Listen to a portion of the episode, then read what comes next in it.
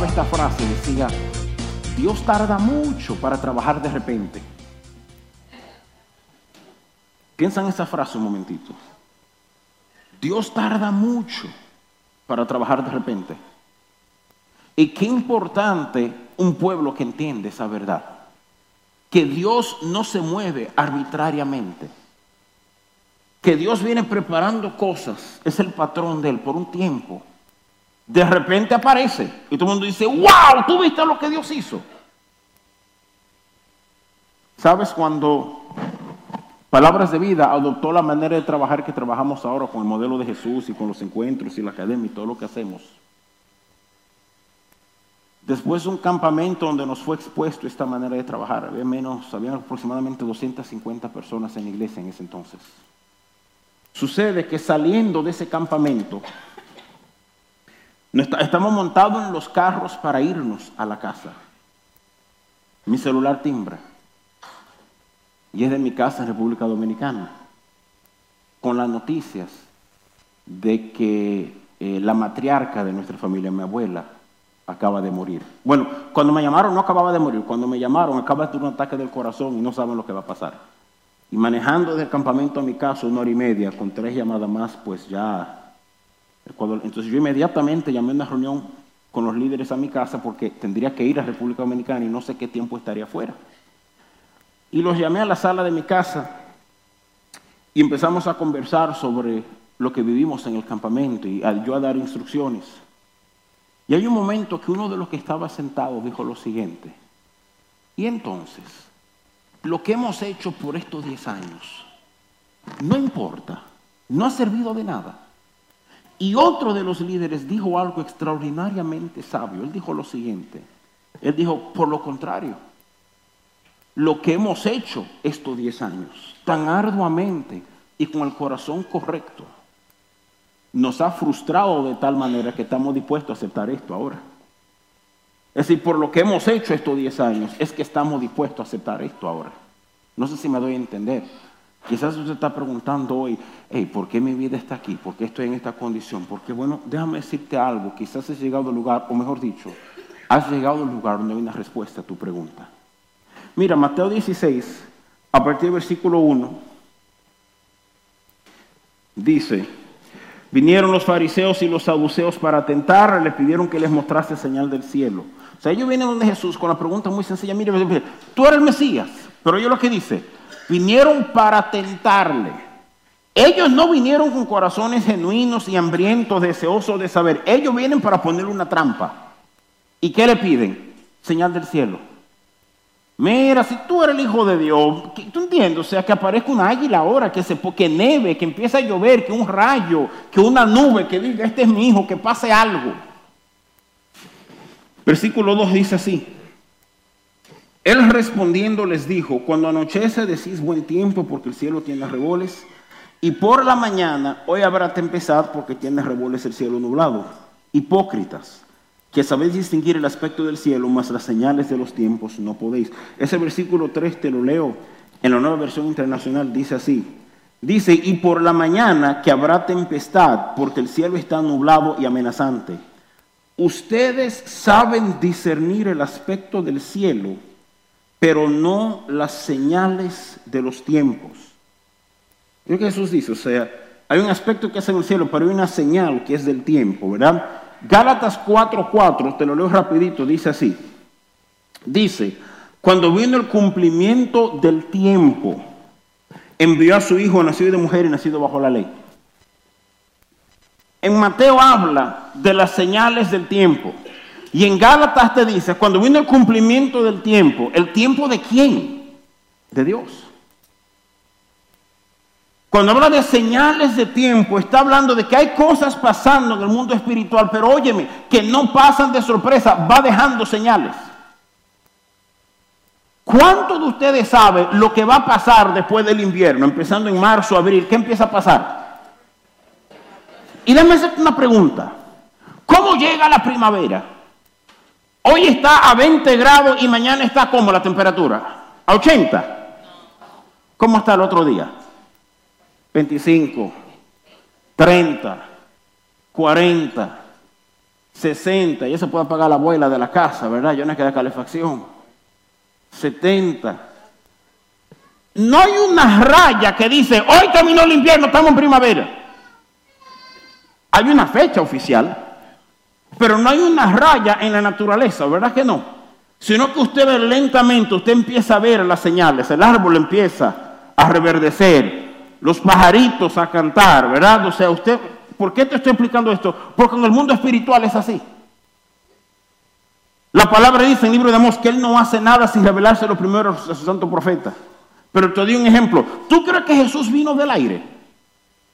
Hubieron palabras proféticas 1500 años antes. Pero antes que Jesús, ¿quién vino? Juan el Bautista, haciendo que preparando el camino. O sea, el que podía ver las señales decía, ¿y este loco bautizando? Ven acá. Algo está pasando. Algo está pasando. Y Juan, Juan se paró y dijo, yo no soy él, yo soy la voz que clama en el desierto. Haced recto el camino del Señor. ¿Por qué te explico esto? Porque esto tiene que ver con cómo Dios hace las cosas. Porque aquí hay gente que está esperando en su vida que hoy tú estás en esta condición y mañana, ¡tarán! vas a estar en esta. Óyeme bien, hay cosas que Dios hace muy rápido, muy milagrosamente. Pero la mayoría de las cosas de Dios, lo que tiene alto valor va a ser a través de un proceso que Dios lo va a hacer contigo. Y pasito a pasito. Y óyeme bien, tenemos que ser un pueblo que sabe valorar lo que se gana en proceso y lo que sucede milagrosamente, las dos cosas. Usted va a encontrar que en muchos lugares solo saben valorar una de las dos cosas. Solo oramos para que todo sea milagroso. Gracias a Dios por lo milagroso, porque nos enseña que no tiene límites. Pero no todo es milagroso. Carácter no se forma milagrosamente. Se forma pasito a pasito. ¿Usted quiere saber si usted es serio? ¿Usted no sabe si usted es serio? Yo soy un hombre serio. ¿Quién dijo?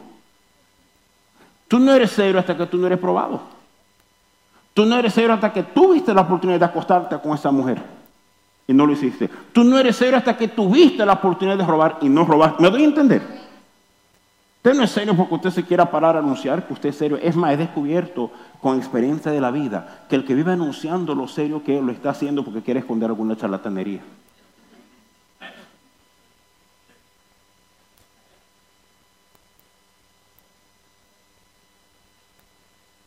¿Qué tiene esto que ver con nosotros? Por a donde Dios nos lleva. Porque si no valoramos, si en ese camino de proceso yo no estoy completamente consciente de quién es Él y quién soy yo, lo voy a dañar. Me voy a rendir, no lo voy a comprender. Y lo curioso es que yo me paro a predicar esto vez tras vez, tras vez, tras vez. Y usted a oírlo vez tras vez, tras vez, tras vez, pero lo que sale por ahí se le olvida. Y pasa algo y se te olvida. Esto no está diseñado para usarse los domingos. aquí no te apuro por usarlo, úsalo allá afuera. Úsalo allá afuera. Atrévete a acordarte, atrévete a pensar constantemente en lo que Él te llama a hacer, en lo que Él desea hacer contigo, porque esto es importante por el tiempo que viene terminando sobre esta casa. Si usted me acompaña en Primera de Reyes, capítulo 5, si usted estuvo aquí para recibir el año con nosotros, empecé aquí, ¿verdad? Pero quiero enseñarte una serie de cosas que yo creo que son bien importantes. Primera de Reyes, perdón, sí, Primera de Reyes capítulo 5.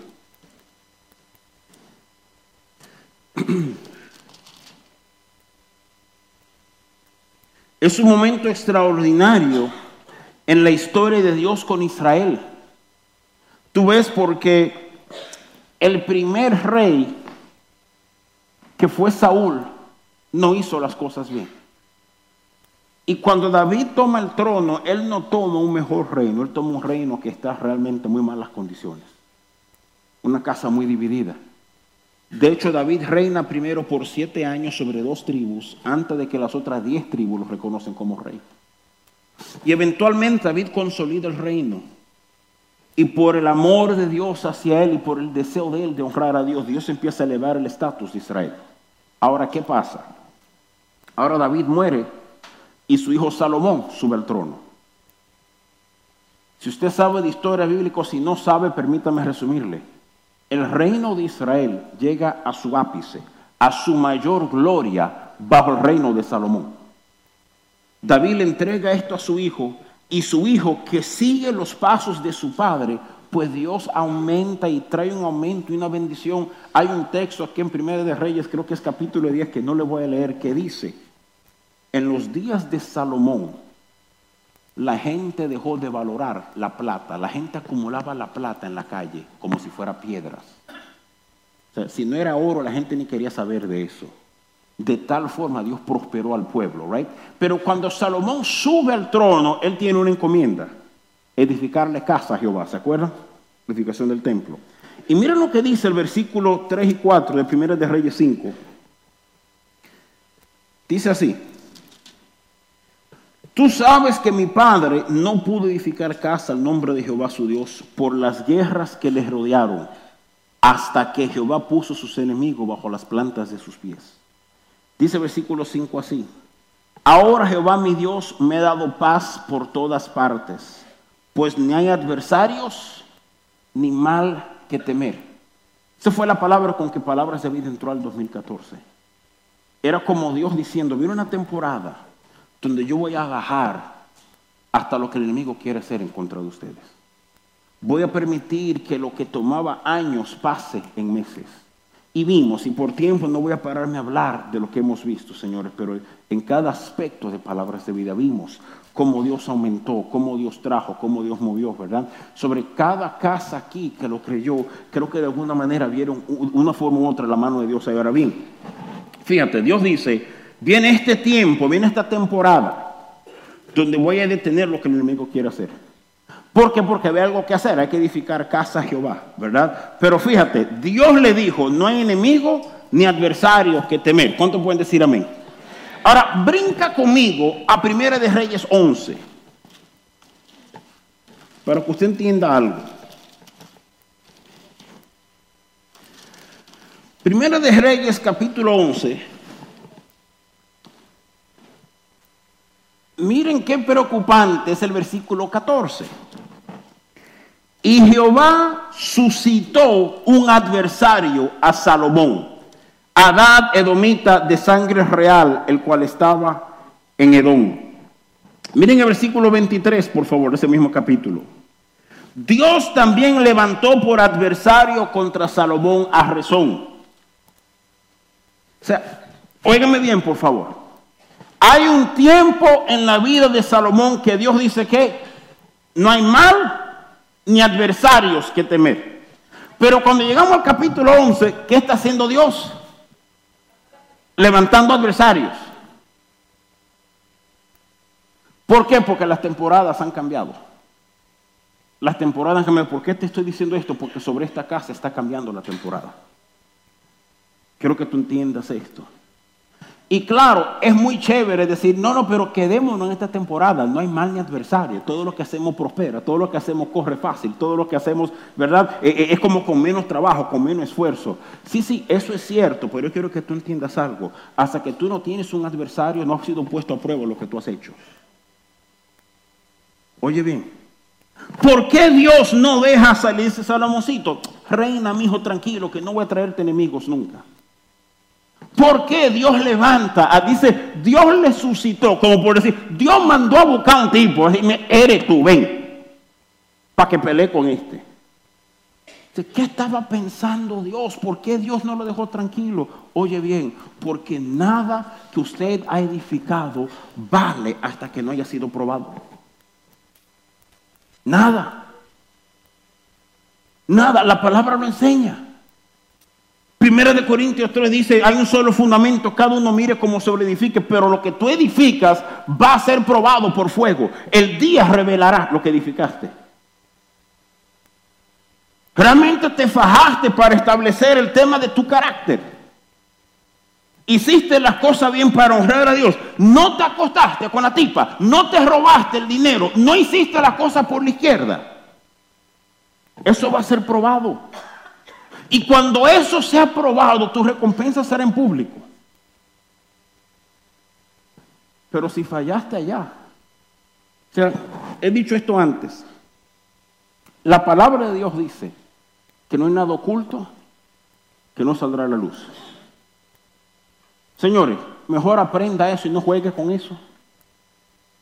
Mejor aprenda usted esa verdad y deje de jugar. No hay una mentira que no va a salir a la luz. No me ha tocado, espero que no me toque. Pero tengo pastores amigos que fue en la funeraria que salió la luz. Que están en la funeraria enterrando a uno de su iglesia, muy serio, muy bueno. Cuando la funeraria llega la otra mujer con los dos hijos que nadie sabía que existía.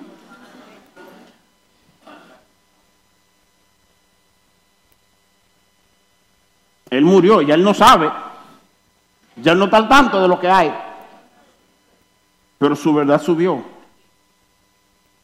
La vergüenza la cargarán por el resto de su vida esa mujer y esos hijos él. No hay nada oculto que no sale. Tú ves, este tema de Dios tratar tu corazón no es un tema secreto. No es un tema secreto. Es lo que dicta lo que tú eres en público. Es importante, quiero que usted. Yo no todo esto es preparándote para el mensaje que te quiero dar. Pero es que hay gente, a ver si te digo algo. Hay gente que oye este mensaje y nada más agarra la parte buena. Nada más dice, amén, Dios quiere prosperarme. Well, cuando tú entiendes, mira, tú sabes quién Dios quiere prosperar. Al que dejó de amar el dinero. No sé si me doy a entender. Cuando lo que está en tu corazón yo quiero ser próspero, yo quiero, déjate de luchar, que Dios nunca te va a prosperar. Porque hay un amor al dinero que te motiva, que si Dios te diera todo lo que tú esperabas, más nunca te ve la cara. Que si Dios te confiara a ti lo que es para su obra sobre esta tierra, tú lo malgastaras en otra cosa. ¿Me están oyendo? Entonces, hay algo del proceso en tratar con Dios. Algo del proceso, y no es que esté mal que tú quieras prosperar, mal es querer quedarte en el hoyo que estás. Pero hay algo en el proceso de Dios tratar con tu corazón que el dinero pierde su valor. Pierde su valor. Porque tú te das cuenta que yo no dependo de estos 10 pesos para comer ni vivir, dependo de Él. Entonces yo con estos 10 pesos hago lo que Él me diga que tengo que hacer. Y tengo noticias para ti. Cuando lo puedas hacer con 10, lo puedes hacer con 100, lo puedes hacer con 1000, lo puedes hacer con 100 mil. Y ahí viene el aumento de Dios sobre tu vida. El aumento no viene, deje su tigueraje, el aumento no va a trabajar porque tú diezmaste mucho. Dios no es el, stock exchange, tú no estás haciendo una negociación con Dios. Dios no es un banco, es un padre. Es muy diferente como trabaja, muy diferente. A un papá verdadero le importa más el carácter de su hijo que el éxito de su hijo. No me importa que mi hijo sea exitoso en base a mentira y robar y engañar a otro. Me importa que tenga poco, pero que sea honesto y que sea serio y que sea... Ahora la combinación, eh, eh, la combinación chévere es que sea exitoso siendo serio y, y un hombre íntegro. Ya es que la iglesia tropieza, porque la iglesia, porque le tenemos miedo a las cosas del mundo, decimos, no, no, que se quede pobre y sea serio con Dios. Es que una persona pobre y seria con Dios nunca puede cambiar el mundo. Una persona sin influencia no puede hacer nada en este mundo. Una luz se pone alto para que brille. Él quiere darte influencia. Él quiere, oye, sé que esto va a ofender a alguien. Dios quiere darte riquezas. Cuando Él esté seguro que esas riquezas no se van a convertir en tu Dios. Riquezas en manos de la gente correcta es lo que más rápido avanza lo que Dios quiere hacer sobre la tierra. Tenemos que entender eso recursos en manos de la gente correcta. Es lo que avanza lo que Dios quiere hacer. ¿Me doy a entender? Lo que pasa es que Dios tiene que buscar a alguien que ha sido probado para poder confiarle ese tipo de cosas.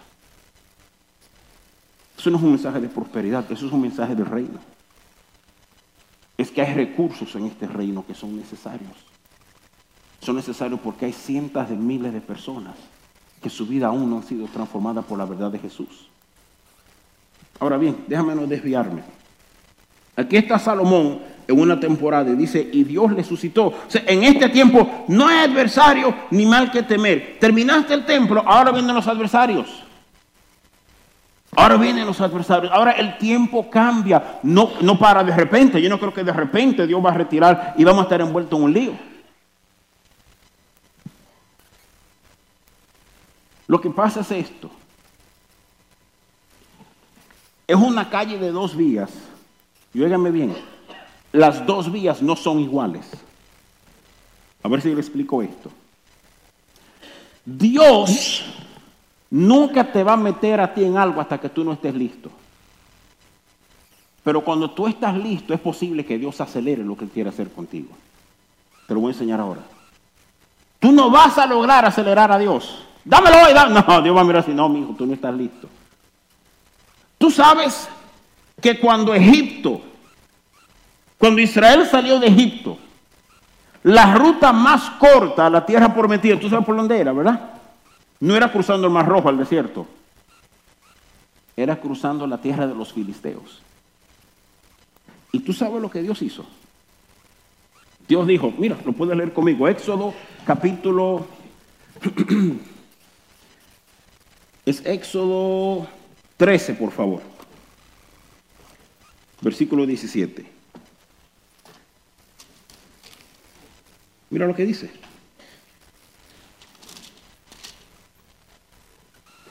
Éxodo 13, versículo 17 dice así. Y luego que Faraón dejó ir al pueblo, Dios no los llevó por el camino de la tierra de los filisteos que estaba cerca, porque dijo Dios, para que no se arrepienta el pueblo cuando vea la guerra y se vuelva a Egipto. ¿Cuál era el camino más corto? ¿Por qué Dios no lo metió ahí? Oiga la, pregunta. Dios no podía protegerlos ahí. Dios no podía cuidarlo y milagrosamente sacarlo a través de ahí. Pero ¿qué dice Dios? Si esto loco que yo acabo de sacar de Egipto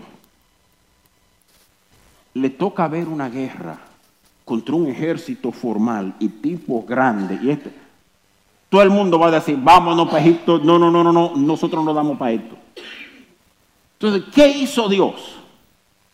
Intencionalmente. Óigame bien, por favor, porque esto está pasando en la vida de algunos de ustedes que están preguntando, Dios, ¿por qué? Y óyeme bien. Intencionalmente Dios los desvió.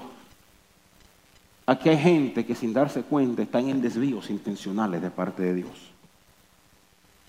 Porque si tuviera metido en esa tierra, tú das reversa que no tiene. Tú vuelves Egipto. Tú vuelves rogándole. No, no, no, no, por favor, perdonen ese asunto de las diez plagas, recíbanlo. Dios los desvió. ¿Para qué? Para que no conocieran la guerra.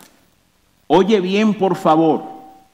Este es el mismo pueblo que dentro de unos años Dios le iba a hablar y que le iba a decir, yo le voy a dar todo lugar que pise la planta de sus pies. Cuando usted entre en esos lugares, Dios le dice, yo lo escogí a ustedes no porque son ni más grandes ni más fuertes que los demás pueblos, sino porque me han amado y yo los he amado a ustedes. Y en cualquier lugar que ustedes...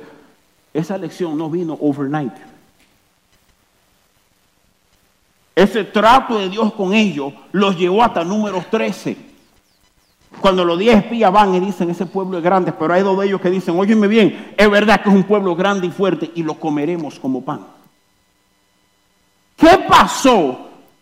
¿Qué pasó entre, déjame no meterlo por ahí porque los locos van a salir corriendo?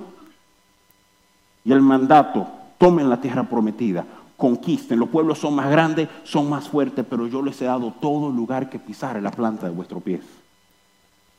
¿Qué pasó? Es el mismo pueblo. ¿Por qué no empezó diciéndole al pueblo, señores, todo lugar que ustedes pisen? Porque había un proceso de corazón que no se había corrido todavía. Hay un proceso de corazón que no había vivido su proceso en ellos. Entonces hasta su confianza en Dios no era lo que tenía que ser. Pero algo pasa donde pasito a pasito este pueblo va entendiendo y Dios puede decirle, ahora vamos a echar pleito, señores. Y Dios mismo los saca a batalla. Al principio les evita la guerra, luego los saca a batalla. No hay adversarios. Se armó el pleito Salomón, let's go. Entramos en un tiempo diferente. Entramos en un tiempo donde todo lo que se edifica tiene que ser probado, porque si no, no vale. Si no, no vale. Yo construí tremenda casa. Tú no sabes si la casa es tremenda hasta la primera tormenta. Ya se te cayeron las ventanas, se tundió el techo, liqueó por todas partes. Ahora la tremenda casa no es tan tremenda. Ahora tú dices, espérate, tenemos que volver a arreglar ventanas, arreglar piso. ¿Me doy a entender? Hasta aquí el momento que tú dices, se ha edificado algo que resiste. Se ha edificado algo que la tormenta no la mueve, está sobre una roca. O sea, Dios no lo evita, Dios no evita a los filisteos por Dios. Dios evita a los filisteos por Israel. Ahora bien, cuando Israel estaba listo, Dios entonces los introduce a la tierra prometida. Oiga algo, por favor. Sin embargo, es el proceso tuyo que dicta cuando Dios te confía las cosas. Él no te lo va a dar hasta que tú no estés listo, pero mientras más rápido tú estés listo, más rápido Él te lo da. Te lo tiro así, solo para que lo pienses. Estamos en una boda y se acabó el vino. Jesús con sus doce discípulos. Lo dijo una vez, alguna gente se ofendieron, así que déjenme repetirlo. El vino no se acabó hasta que Jesús llegó con los doce discípulos. Interprete usted lo que usted quiera con eso.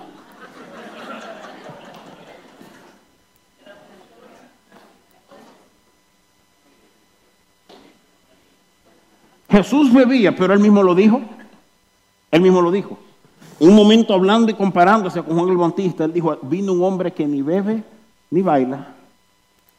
Ahora viene el Hijo del Hombre que bebe y que baila. Bailaba también el hombre.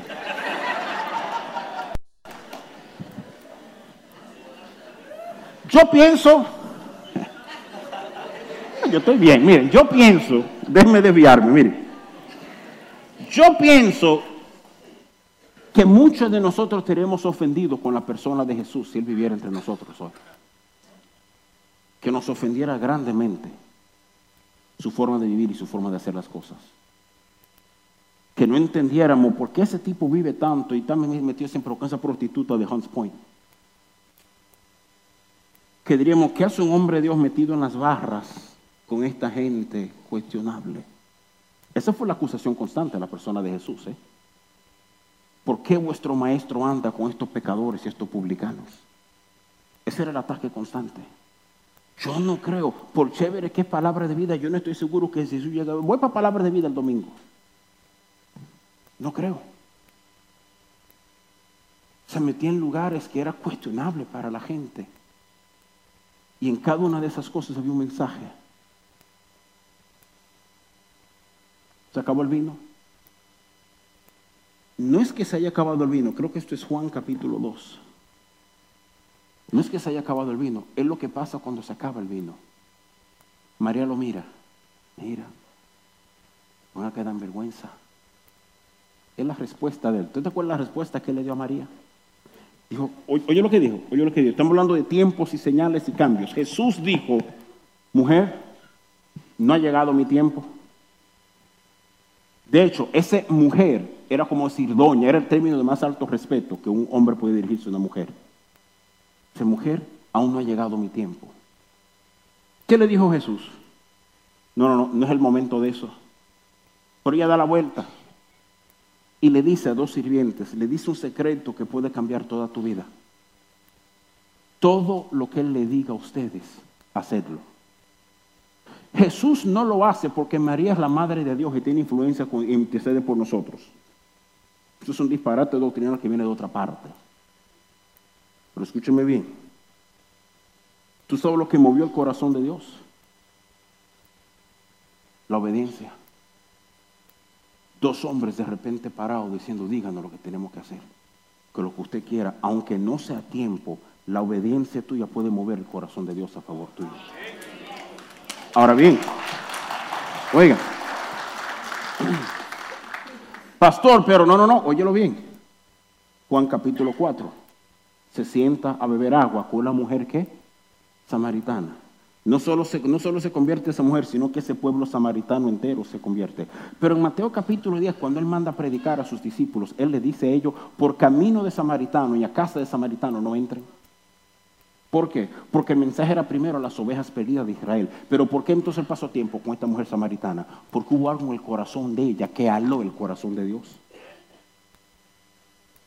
Tu corazón puede atraer lo que Dios tiene para ti antes.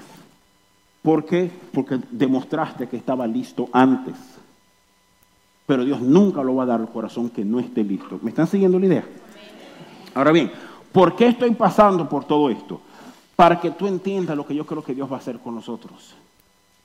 Porque la cantidad de palabras que he recibido de gente dentro de la casa y fuera de la casa y gente que nos conoce, y francamente, ahí me mueve poco palabras de gente que no conoce, me mueve cuando son gente que no nos conoce. Porque ahí tú dices, bueno, no hay, no hay manera de que éste sepa todo lo que estamos orando y considerando y haciendo, ¿verdad? Venga conmigo el libro de Ruth, capítulo 1, versículo 1, por favor. El 31 rapidito pasé por aquí. Josué, jueces, Ruth. Ante primera Samuel.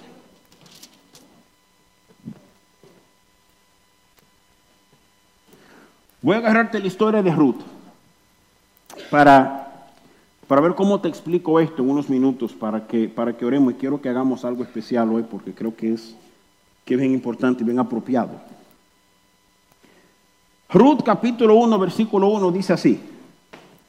Aconteció en los días que gobernaban los jueces que hubo hambre en la tierra y un varón de Belén de Judá fue a morar en los campos de Moab, él y su mujer y dos hijos suyos. El nombre de aquel varón era Elimelech y de su mujer Noemí, y los nombres de sus hijos eran Malión y Kelión, efrateos de Belén, de Judá. Llegaron pues a los campos de Moab y se quedaron allí. Óigame bien. La Biblia dice que hay hambre en la tierra. Pasaba cada rato. Mala cosecha, no llovía, no.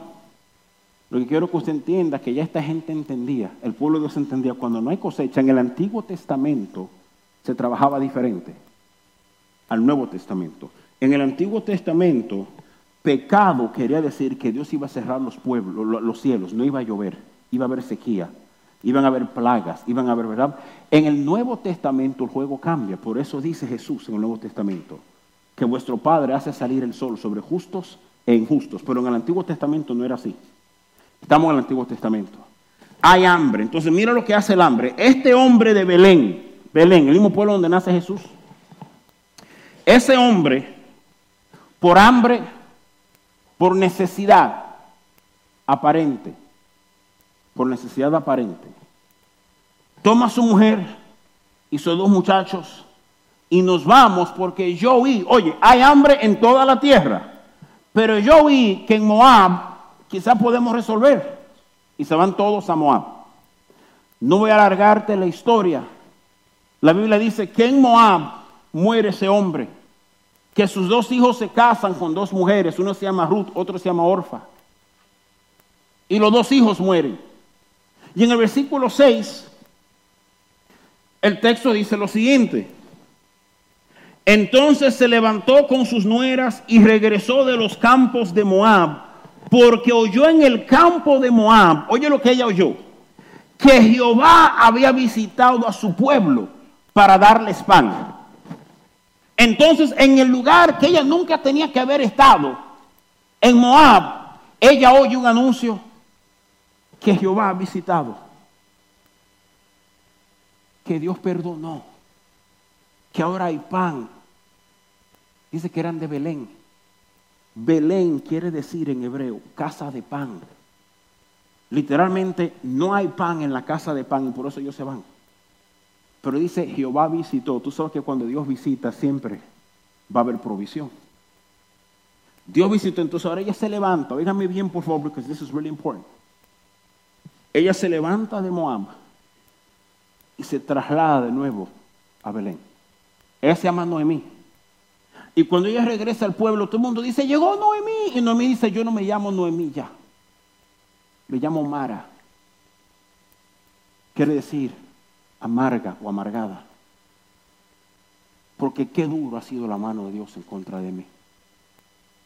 Se murió mi esposo, se murieron mis hijos. Solo Ruth se quedó con ella. Ahora quiero que tú entiendas algo. Esto es, esto es bien importante que tú lo entiendas. ¿Por qué? Porque tiene mucho que ver con lo que Dios va a hacer ahora aquí. Ella regresa de un lugar al lugar que Dios tiene para ella. Ella viene de ese lugar con una identidad, con una historia, con un trayecto. Y para colmo, con una nuera pegada que no quiere abandonarla. Llegan a su casa a suma pobreza. ¿Qué tal nivel de pobreza? Tal nivel de pobreza que la Biblia, oye bien, la Biblia tenía una regla. Si yo tengo un acre de terreno que yo siembro, digamos, de, qué sé yo, de trigo, ¿tú sabes que la Biblia prohibía? La ley prohibía. Si yo soy el dueño de este terreno y yo sembré mi acre de trigo, la Biblia prohibía que yo cosechara el acre entero. La Biblia decía, usted tiene que dejar los bordes con el fruto. ¿Para qué? Oye, ¿para qué? Para que las viudas los más pobres puedan coger sin pasar vergüenza. Pues si tú lo que dejas es el centro, van a tener que llegar hasta el centro y todo el mundo lo va a ver. Así era que Ruth y Noemí estaban sobreviviendo. Tú lo puedes leer, es un libro corto, creo que cuatro capítulos. Iban a coger lo que sobraba. Pastor, es para allá que Dios nos lleva, no, tranquilos. Oigan bien. Cuando ellos llegan, se desarrolla toda una historia con un hombre que se llama Boaz. O Boaz, en inglés, Boaz creo que, que en español, perdón. Este hombre se enamora de Ruth. Pero quiero decirte algo que es un detalle de la historia que todo el mundo se lo olvida. Boaz no es el que tiene el derecho de redimir la tierra. ¿Qué quiere decir eso? Se lo voy a explicar así rapidito por no perder media hora enseñándote versículos. Miren, cuando un hombre moría en Israel y no dejaba hijos o los hijos morían también y no había descendiente masculino, right? Oye bien, un pariente masculino tenía derecho de comprar el terreno, casarse con esa mujer, tener un hijo, pero el hijo no tenía el apellido de él, tenía el apellido del difunto. Y así se preservaba la descendencia de esa familia. Tú dices, qué extraño, extraño, pero una forma muy sabia de Dios cuidar de que ninguna familia perdiera lo que le perteneciera. Ahora bien, Boaz no es el que le toca el premio de la redención, le toca a otro pariente. Ven conmigo a Ruth capítulo 4. ¿Por qué? Porque ahora estamos llegando donde quiero llegar.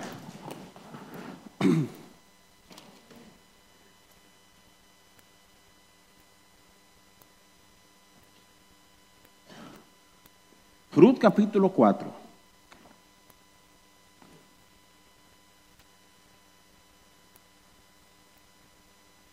En Ruth capítulo 4, nuevo, usted puede leerlo cuando tenga, cuando tenga tiempo, pero vos habla con los ancianos del pueblo cuando él hace la redención.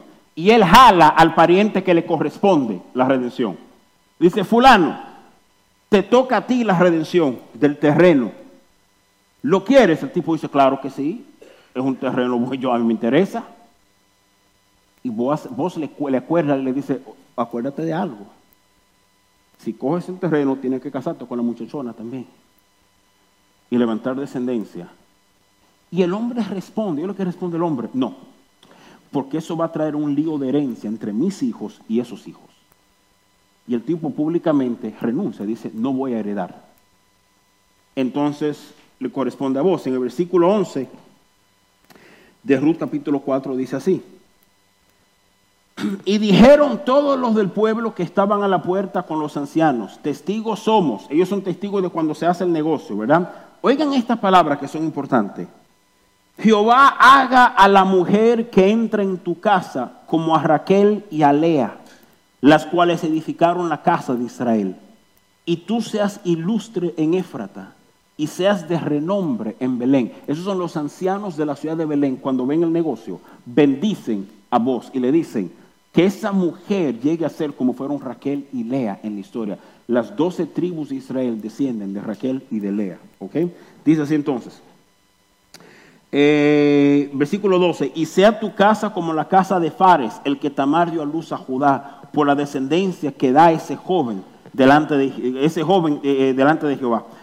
Vos pues en el versículo 13 tomó a Ruth, ella fue su mujer y se llegó a ella, y Jehová le dio que concibiese y diese a luz un hijo.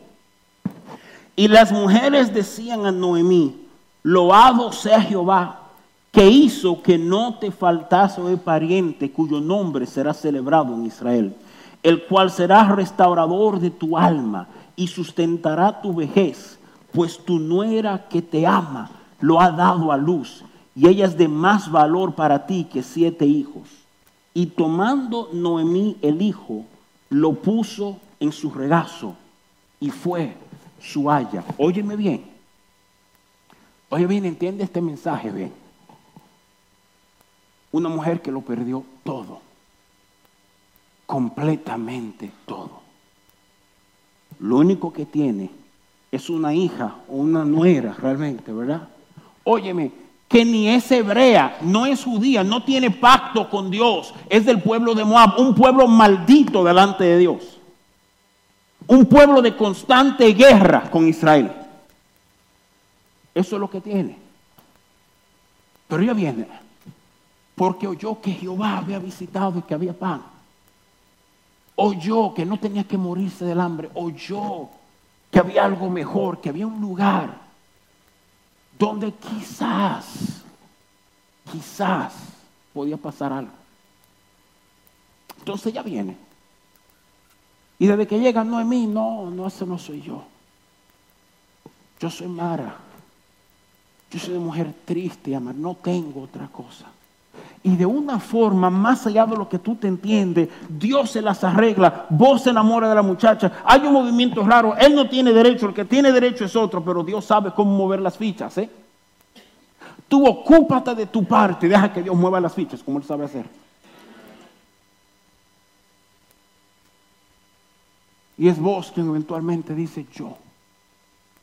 Y yo quiero que tú entiendas algo de esta historia.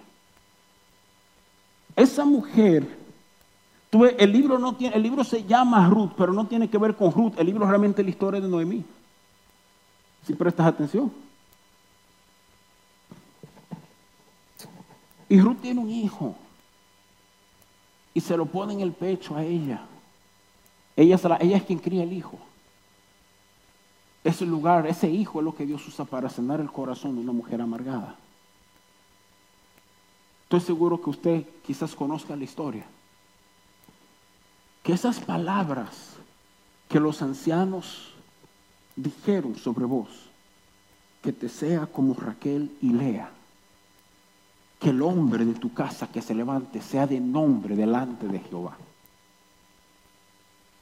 ¿Tú sabes cómo se llama ese hijo? Se llama Obed. Y no es un nombre conocido. Déjame decirte cómo se llama el hijo de Obed. Isaí. Obed es el abuelo del rey David.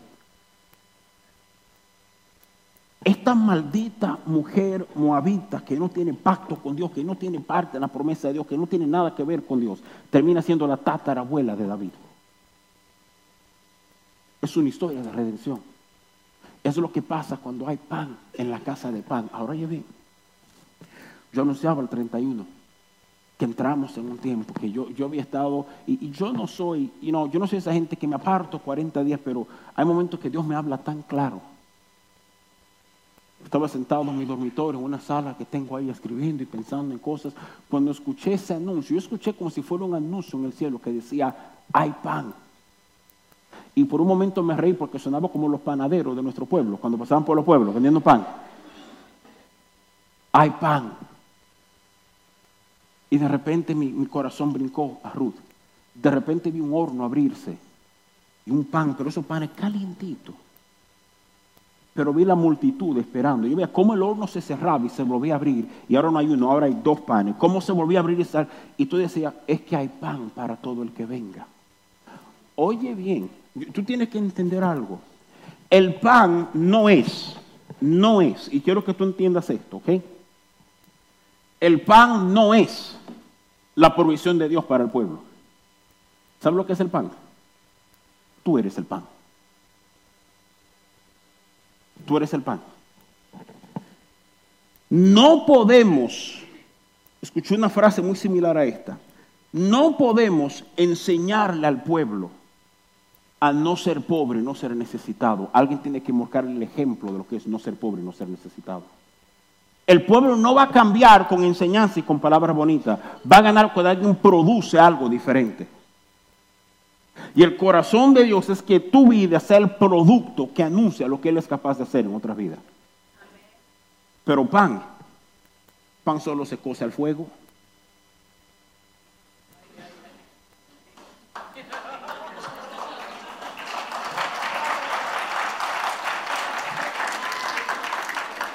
Pan no se hace en microondas, se hace al fuego. Se hace en un horno, la temperatura sube. Los elementos que solo no parecieran nada, de repente se unen a hacer una masa del cual otros pueden sustentarse. Tú eres el pan, hay pan en la casa de pan y hay suficiente pan para todo el que quiera. Tu vida es ese pan. Tu vida es lo que otros van a comer para poder sobrevivir y venir de Moab a la casa de pan. Hay un cambio de temporadas, hay, un tiempo donde Dios dice, espérate, voy a quitar mi mano, voy a buscar, voy a buscar candela, voy a buscar calor que venga a probar lo que tú eres, porque es lo que va a causar. Miren, tú no vas a impresionar a nadie en un buen día, donde tú impresionas a la gente es en tu peor día. Cuando en tu peor día tú te quedaste compuesto, la gente dice, oye, pero tú sí eres bárbaro, ¿cómo tú pudiste? Y tú dices, no fue porque quise es que hay uno en mí que es diferente. Produce algo diferente que todo el mundo va a querer. ¿Cuánto dicen amén?